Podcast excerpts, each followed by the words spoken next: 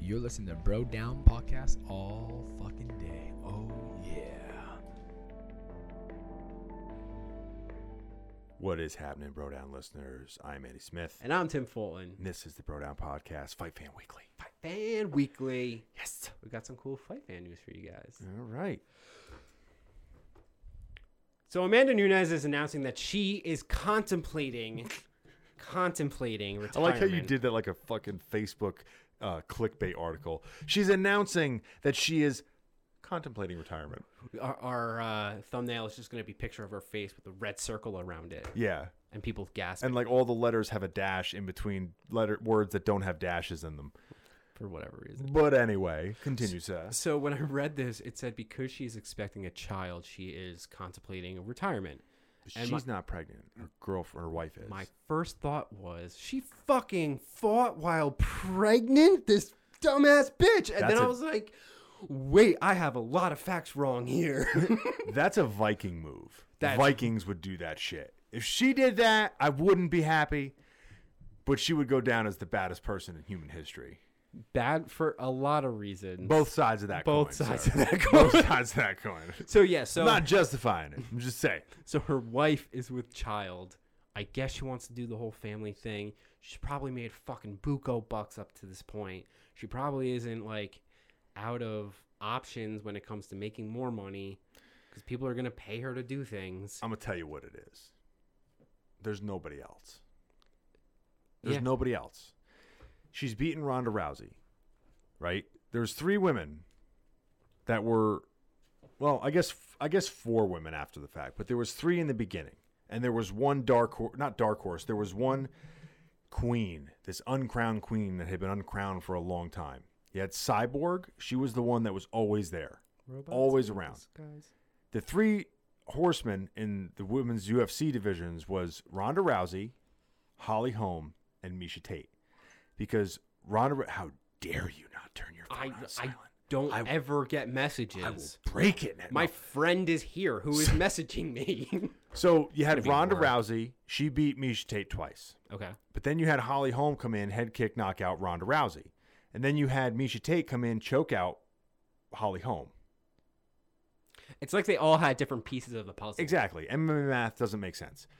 Amanda was like, oh, yeah, that's cool. Watch this. I'm going to beat the fuck out of all of you. I'm going to beat the fuck. I'm going to make Ronda look like she's a person out of the crowd. I'm going to come in and smash Miesha Tate. And then I'm going to head kick Holly Holm the way she head kicked Ronda Rousey. And then I'm going to beat up a lot of people that most people never even heard of. And then I'm going to knock out Cyborg. I'm going to knock her out cold in her game, in a brawl. And then it's like, who else is there? Beat a bunch of other girls that are really good, but they're not on her level. And there's something to be said for when you're that good, what keeps you motivated? If you don't think that anyone else and nobody else thinks there's anyone else, and from the looks of the landscape, she's already beaten everyone, and it looks like there is no one else that's going to challenge her, legitimately have a challenge. I mean, everyone can win a fight, but legitimately have a challenge. How do you get motivated to want to fight? You don't want to beat up. You don't want to punch down. That's a good point. And we talked about this last time. Maybe there's something to her retiring now that'll let her retain the GOAT status, right? Mm. She's at the top. There's no denying that she's currently at the top of her game. Yeah. They're really, I mean, what is she going to do? Get a third title? Not impossible, but... she'd have to drop down to 125. Yeah, not realistic weight-wise. That's the other thing. She cleared out two divisions. Two divisions. Not one, two. And she's destroying, she owns both of them. Yeah. So there's nowhere left for her to go. So if she slowly eases herself out, she will always be the undisputed GOAT. You know what's fucked is that the only fight that people want to see with her that I can tell is between Valentina Shevchenko. I know. She's two weight classes lower than what she just fought at. They've already fought twice, and Amanda's won both times. The fact that somebody she already beat two times, so one of them was close decision. They're pretty close fights. But She beat her twice. The fact that that's the most compelling fight, and it's two weight classes below the one she just fought at, shows you how there's not anyone left in her divisions right now. Yeah. It's scary when you think about it in a weird way. She also doesn't owe it to anyone to not retire or to retire. She could just go on beating girls up that are not as good as her and collect paychecks. She's earned it. Yeah, she could do either or. Yeah. I don't know if anyone's gonna pay to watch that. If she starts demolishing chicks the way Cyborg did, then people will pay to watch it because it's the Tyson effect, right? Yeah, yeah. I don't know. Part of me would be interested to see the division clear up a little bit so we can get a little bit more competition in there, like realistic competition.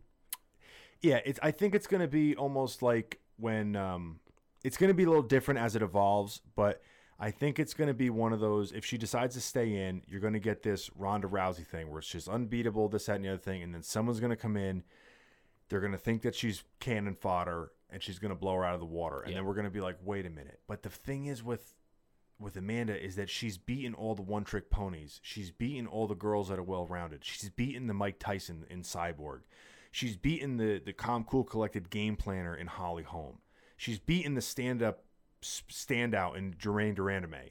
Like she's beaten them all. Yeah. Like so, what is left? So what's left? It's gonna have to be this girl we've never heard of yet. Yeah. It's gonna be this young prospect that comes out of nowhere, who's just the next generation. I mean, best case scenario, a year from now, we're excitedly talking about prospects. Yeah. You know what I mean? Yeah. So maybe it is the right move for her. Maybe it's not. But someone's going to have to come in like Conor McGregor and talk mad shit to get her to come back to fight them so that they can make a name. And that's the other thing. She's saying she's retiring. We'll see her in a couple of years. Yeah. There's no ifs, ands, or buts. Next. Joe Silva. Okay. So it's your turn. What's up? So Joe Silva has been in the MMA news lately. Joe Silva used to be the UFC matchmaker forever. Matchmaker, make me a match. Okay. So Joe Silva was the UFC matchmaker forever.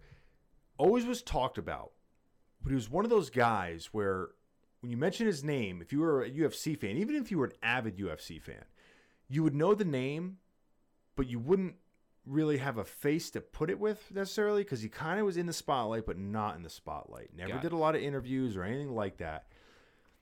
And I remember always having this weird, like, why? Like, me and my buddy talk about, like, this guy's the guy that makes all the matches. Like, Dana White's right in front of everything. He's in your face. He says the fuck word a lot. Like, all this shit. But Joe Silva was one of those guys. He always got talked about. Was always the matchmaker. But, like, was kind of, like, in the spotlight but out of the spotlight. And there was always this weirdness to that. Where, like, he would be at some announcements and he would talk a little bit. But, like, it was always just, like, this awkward. Not awkward, but just a strange kind of a setup. Yeah, yeah. I see what you're saying. And I don't know who brought it out first. It was Gray Maynard.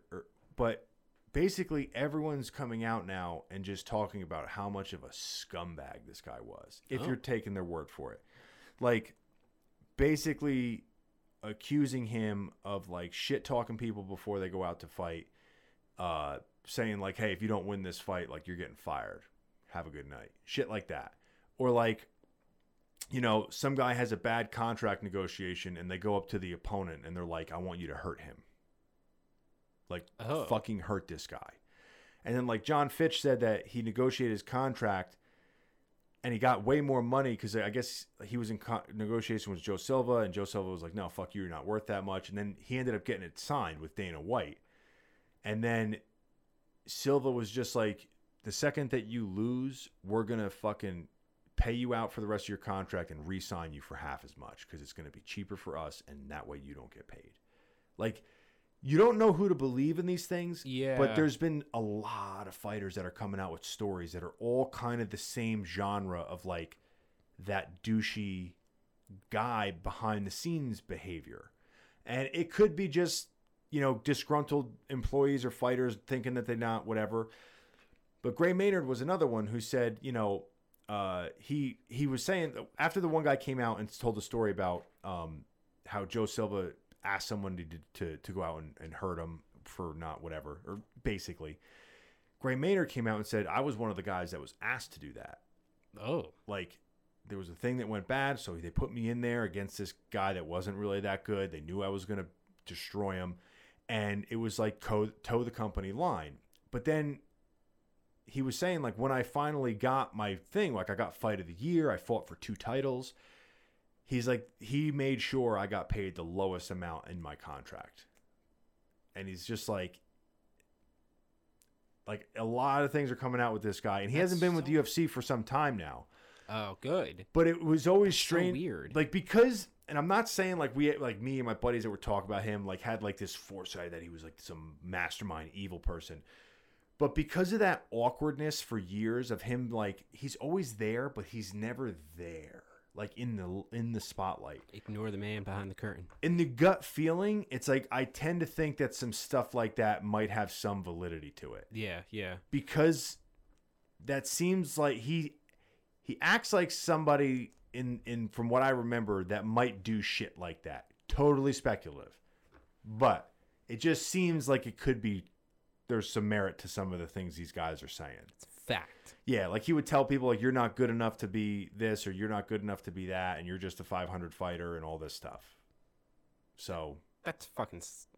That kind of shit bothers me. Part of me wants to keep, like, the curtain in front of my eyes and not know about all the politics behind the scenes, but at the same time, you can't do that. Yeah. It's all speculation. It's just all, yeah. It's he said, she said. Joe Silva, I don't think, has commented on any of this so far. It's probably best he doesn't. But he's one of those guys that never liked the spotlight, really, anyway. So, whatever. It's just a fun conversation to have. So... Fun conversation. You know that guy? He's a fucking dirtbag. Scumbag, bro. Scumbag. Yeah, I don't know if it's true or not, but it's something that's being talked about a lot right now. If it did happen, it's a shame that kind of thing can be... It's a dirty business. Yeah. It's a dirty business. Like... Kind of shit bothers me like crazy. Next up, Hall versus Romero. Okay, so Uriah Hall. You know who Uriah Hall is? I do. We saw him fight a couple of times. Yeah. Not a lot, but a couple of times. Crazy, it's been a while. Crazy good striker. Yeah. Against Romero. This fight is interesting. I would not expect him to put this fight on, but I think if Romero has a fucking spectacular outing, he's right back up there in talks of a title shot or title eliminator shot. Like, he's always in the mix. He's going to be fighting till he's 106. Yeah. Hall is one of those guys who he's either hot or he's cold. We had this conversation about him, and I think last time he fought, he was cold. I don't remember, but... It's going to bother me. Can I have the mic? Or... Yeah. Yeah, look him up. Yeah. Yeah, I mean, I would have to say that Romero takes this one, but... Uriah Hall's no joke, dude. Yeah, you never know. I mean... And after the last performance with, like, Izzy and Yoel, were like, they just had a standstill. I'm still kind of, like, taken aback by that fight. Yeah. That was such a weird experience. You know like... Yeah. I was talking about this with somebody earlier today, with how underrated and underappreciated Robert Whittaker is. Why? Because Robert Whittaker fought Yoel Romero twice. And almost lost both those fights. Some people thought Yoel won the second fight, definitely. But he went 5 rounds with Yoel twice. And they didn't have the kind of fight that... he did fight Carlos Jr. Oh, you know what? I'm wrong. He's off of 2 wins. Yeah. So... Long time ago. Well, not long time ago. Yeah, so he fought Yoel twice, and Yoel dropped him in both fights. Like, had him hurt to where he almost finished him, right? And they went back and forth in this... a couple crazy exchanges, and I think that took a lot off of Robert's chin, especially like going in his career, because Yoel changes people when he fights them. And then Izzy was in there with him. Izzy took one big shot that kind of landed, and as soon as he did that, it was like a stalemate for the rest of the fight. So weird, and it's crazy because like Izzy was the one that was calling out Yoel and like all this stuff, so it was kind of awkward to see that kind of a fight, because Yoel, you know, he lulls you to sleep and everything, but he's been in boring fights, but he usually always has some exciting moments in the fight. There was none in that fight. And it was almost 5 rounds of it. Yeah. It was 25 minutes of watching two people kind of skirt around with an occasional punch or some weird ass thing. And what's crazy is this, like, Paulo Costa is going to fight Izzy next. Yeah. And Yoel and Paulo Costa fought and had that crazy war. I remember that. That war where most people would be dead. Yeah. But they're both such beasts. Yes. But it's interesting to me because Paulo Costa and Yoel basically were mirror images of each other in that fight, just going shot for shot. Yeah. So how is Izzy going to react to that? I don't know, because that's not the same Yoel that we saw in the Izzy match. No, and I think it was because Izzy was not engaging. Now, it's both guys are to blame because both guys weren't engaging. But I think the reason why Izzy was not engaging is because he was not confident that Yoel would not switch to wrestling. I don't think he's going to be as hesitant with Paulo Costa because he doesn't have the wrestling pedigree that Yoel has, and he's not going to be that worried as he would have been against Yoel about picking him up and slamming on his head and not being able to get up. So I think it'll be a different fight. But again, Yoel is probably the scariest dude at any point in time in the division, if not in the UFC. So he's that dude who Teddy Atlas says it about Deontay Wilder. He has an eraser on his hand. He can make 1,000 mistakes in his essay, but he's just one of these, and it erases all of them. It just erases all the mistakes that were made in the fight. Everything just goes away. Everything goes away. So I'm excited for that fight. That's a fun fight. I'm excited for it. I'm excited too. Why the fuck not? All right, so we're going to be doing a little bit of a fight forecast for you guys for this upcoming weekend. We have fight. I think it's just a fight night. Yeah, I think it's a fight night. I forget which one it is, but we got to throw out some love to Jersey's own Jim Miller. What's up, Jim? He's fighting Roosevelt Roberts, who just fought on May 29th. They are running out of fighters, dude. Well, he did so well. Remember, he fought the guy Brock, the guy that was kind of like dressed up like the Native American. He had the fucking headdress when he walked out. Oh, yeah. Remember we said he looked really good. He was on point, and he was doing very, very well. And we were talking about the podcast. I said, this is a guy to watch. He's an up-and-comer. He's looking like better every time we see him. He's fighting less than 2 weeks from now. That's crazy. No, he's fighting in a couple days. But he only fought 2 weeks ago. Yeah, we're gonna look it up right this second. Yeah, so it'll be 3 weeks from his last fight because he fought on May 30th. May 30th. Yeah, it's June. This weekend is gonna be June 23rd. June 20th. June 20th. That's crazy. Yeah, so it'll be exactly 3 weeks. That's not that damn. Yeah, so. This is going to be a real eye-opener to how good Roosevelt Roberts is, because Jim Miller is a fucking savage. Yeah. He's been in the game a long time.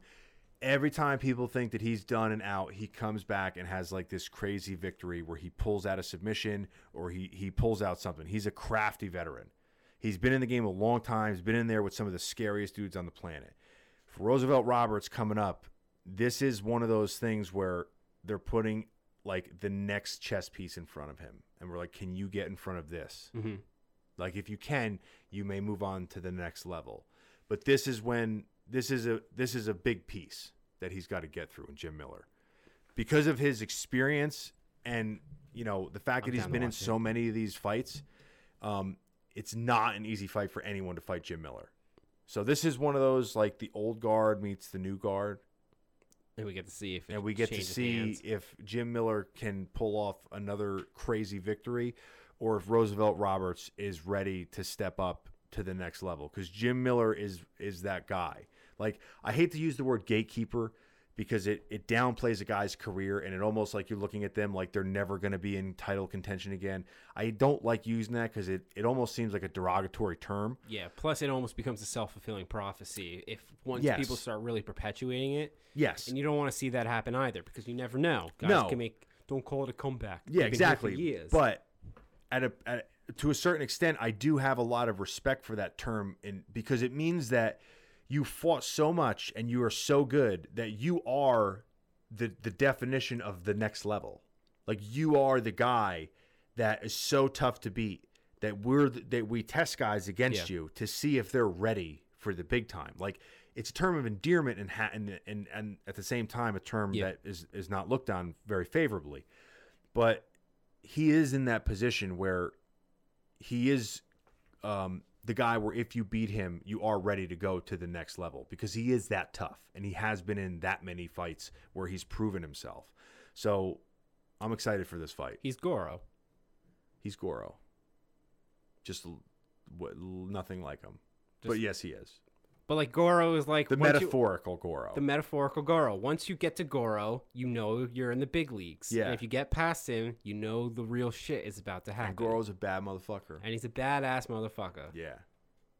That's what I'm going with. All right, up next. I bet you Jim Miller would choke out Goro. Probably. Curtis Blaydes versus Alexander Volkov. Yeah, so I don't know. You know these guys. What UFC is. How do you win? You don't know what UFC is? How do you win? How do you score points? Score points. There's a basket and there's a puck. And you pay off the judges. That's how it works, right? Okay, yeah. So we got Curtis Blaydes versus Alexander Volkov. Is Alexander the one that's freakishly tall? Yes. Volkov was the guy, I believe, who was fighting Derek Lewis and was winning the whole fight. And in the last 10 seconds, I think 10 seconds, he got knocked out. Because he tried going at and playing with... Not playing with him, but like engaging when he should have just been on his bike. So Curtis Blaydes is another guy who he's right there. Crazy wrestling, holds you down, has knocked people out on the ground before. Like, no joke. He's beaten a lot of good guys. Yeah. But then every time he gets to like that next level, it just falls short. And these two are kind of in the same category right now, right? There's like... You know, there's four spots filled on the varsity team, and there's one spot left, but there's two guys trying out. And these are the two guys trying out. So they're in that spot where one guy's going to go up, and another guy's going to go back to the drawing board. And I don't know who the fuck it's going to be, because both of these guys have the ability to beat one another. Big time. Like, Curtis Blaydes has a grappling advantage. Yeah. His striking has been looking a lot better, but Volkov, I believe, has a striking advantage in this. So, it's one of those things of who gets who. Yeah. In what way. And they're both freakishly large men. Like, Volkov is the tall, long guy. Curtis is like, I think he's 6'4", but he's broad. Like, he's a big guy.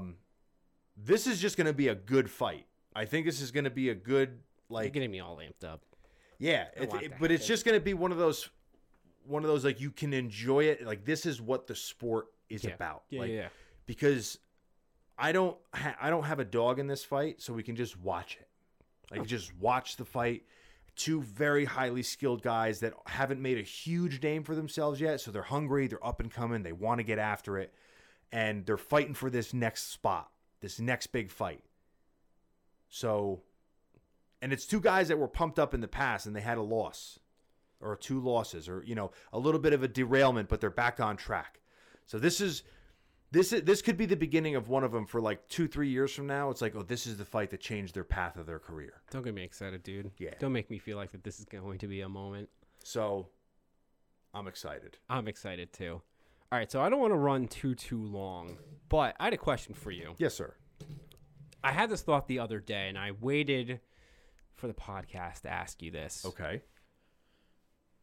What are your thoughts on ice cream? So we were watching, I forget what fight it was, and it just occurred to me, what are your honest thoughts on 5-round fights? Like, are they too long? Yeah. Okay. I've heard a number of fighters say, one in particular that I know thinks that they're too long is Chael Sonnen. And how I feel about that right off the bat is I've never fought. I've definitely never fought in a fucking cage. Yeah. Well, I've never fought in a cage. Never fought professionally, never fought amateurly, none of that. All out the window. My opinion is dog shit. Let alone somebody that's gone 5 rounds. He knows better than me. That's whether fair. It's his opinion or not, he knows what that's like. That's fair. And he's a professional athlete. The issue that I run into as a fan is... It's the only way I can think of to give a difference in title fight versus non-title fight. I think anything more than 5 rounds is ludicrous. I agree with that. Is ludicrous. Anything less than 5 minutes, you're not giving grapplers enough time. Okay. Because if you go out there and it takes you 2 minutes to get a takedown, you finally get the takedown, but you're using boxing time, was 3-minute rounds, you got a minute to work. It favors the striker. Yeah. I think you and I are almost wholly in agreement when it comes to the time within rounds. Because you're right. It's you have to get past, if someone's a good striker, you have to get past that. If you're a grappler, you have to give them a chance to be able to do that. Yeah. And if it's a 2-minute round and they spend a minute just getting to the legs, you don't have a lot of time to do it. I mean, things can happen, whatever. Yeah. But yeah. Okay. So Pride used to do a 10-minute first round. That's crazy. It's crazy, but it favored the grapplers a lot. Makes sense. Because if you got put on your ass 2 minutes in, you got 8 minutes left to go. You just can't hang out there. No. So for the sake of argument, let's pretend still 5-minute rounds, though, that's locked in. Okay. We'll pretend that's by law. It's mandated by the heavens. I think I like 5 rounds. Okay. From a selfish, purely not worried about anyone's health or whatever standpoint, I like 5 rounds because it does separate the champions and the main eventers from the rest of the crowd, right? It also brings into play a different aspect of the sport. You can't just put your foot on the gas pedal. Yeah, it does. It does. Right? It does change things. You have to now – it allows for the, okay, you want to sprint? You can sprint, but if you don't fucking knock me out, now you got 4 more rounds to go, not 2. Yeah. So you might want to think twice about the sprint, or you might just want to go for it. But know that it's going to favor the long-distance runners, which have a hard time sometimes in the 3-round fights because they can't get their – like, we've all seen those fights where the guy wins the first 2 rounds, loses the 3rd round, and everyone is like, if that was 2 more rounds, who would have won? See, that's almost my problem with it, though. Which, and I completely see your point, but it's almost like you're playing 2 different sports. You're not. Yeah. But it's almost like, and I'm saying this just for the sake of fucking argument, like, I care, but I don't really care. Like, yeah. If they weren't to change it ever, who gives a shit? Yeah. But if you've made your career or, like, your progression off of being this, like, heavy hitter, and then you get into a 5-round fight, it's almost kind of like it almost doesn't feel fair. You know what I mean? It's almost like you're doing something different just because someone says, well, now the rules have changed. That's true. Which literally it physically is, I guess. But think about all the dudes who weren't God gifted with power and had to fight through cardio in 3 rounds. Now they actually like, hey, I can actually implement my game plan because there's 2 more rounds. I had to suffer my whole career, and I don't have the gift of the Tyson power, so I had to fight like this, so now it's my time to shine. Yeah, that's true too, but... And also too, there's no guarantee it goes 5 rounds. Fighting is one of the only sports in the world where the game doesn't have to take place over a set allotted amount of time. That's true. It can end at any point in time. I think anything more than that is ludicrous for 2 reasons. For safety, and because you start making guys... do what would happen in boxing, right? So boxing used to be like unlimited rounds back in the day, like way back in the day. And then they started shortening it. And then for a long time, it was 15 rounds. It's a ridiculous amount of time. It's 45 minutes. That's ridiculous. Right? 45 minutes. That's insane. Of fighting. So what you had is like, you know, the first couple rounds or whatever, like guys would just like, you could tell guys were like, listen. We ain't doing anything. Like fucking, you know... We're both going to be... Then you had some savages that would just go after it, but then they lowered it to 10, and title fights 12, I think. But you're getting closer to the sweet spot with that when you're talking about, all right, guys have enough energy to go that hard, but it's not short enough to where, like, guys can just blast out and not have to worry about cardio. Yeah. Like, it's a touchy balance. You don't want it to be so long where guys are actively... Both fighters are like, all right, we're going to take this round off because it's a necessity. It's a necessity that I take this round off. Not, I'm going to take this round off because I didn't train hard enough. Yeah. Like, it's just physically impossible to go hard for that many rounds. And I think that the UFC's flirting with that line with 5-round fights, but it's doable. Okay. It's doable. Talking from somebody that's sitting in a fucking chair not doing fucking shit. I mean, it is what it is. But I'm just saying, I like the fact because it splits it, and I liked it even more that they started doing all main events, because back in the day when you fought for a title, your only time to get 5 rounds in a real fight was in a title fight. So if your main eventing was a title fight and you never fought in a title fight, you're in totally uncharted waters. That's it. That's your first chance. Whereas now every main event is a title fight. So you might get, hey, I know what this feels like, so I got to alter my training because I wasn't as prepared as I thought I was for 5 rounds. Or maybe I got to pace myself more in the second or the third. Whereas if you don't want to learn that in a title fight. No. You don't want to learn how to do that in a title fight. You want to know how to do that. Even if it comes from a loss. I do agree with you there. If there are 5-round fights, it should be both. It should just be all main events. Yes. That does make sense to me. Yeah. Yeah. That's basically where I'm at. Yeah. I like it. I like the conversation. I like the questions. I like the questions too. I don't like your answer because you're a fucking idiot, but that's besides the point. Well. Anyway, let us know what you think of 5-round fights. Are they better than 3-round fights? Are they worse than 3-round fights? Am I right? Is Andy right? Who fucking cares? Does nobody care? Let us know what you think of this weekend's upcoming fights and the fighters that's happening and all those news stories that we gave you because they're fucking dope as hell. Daiquiris.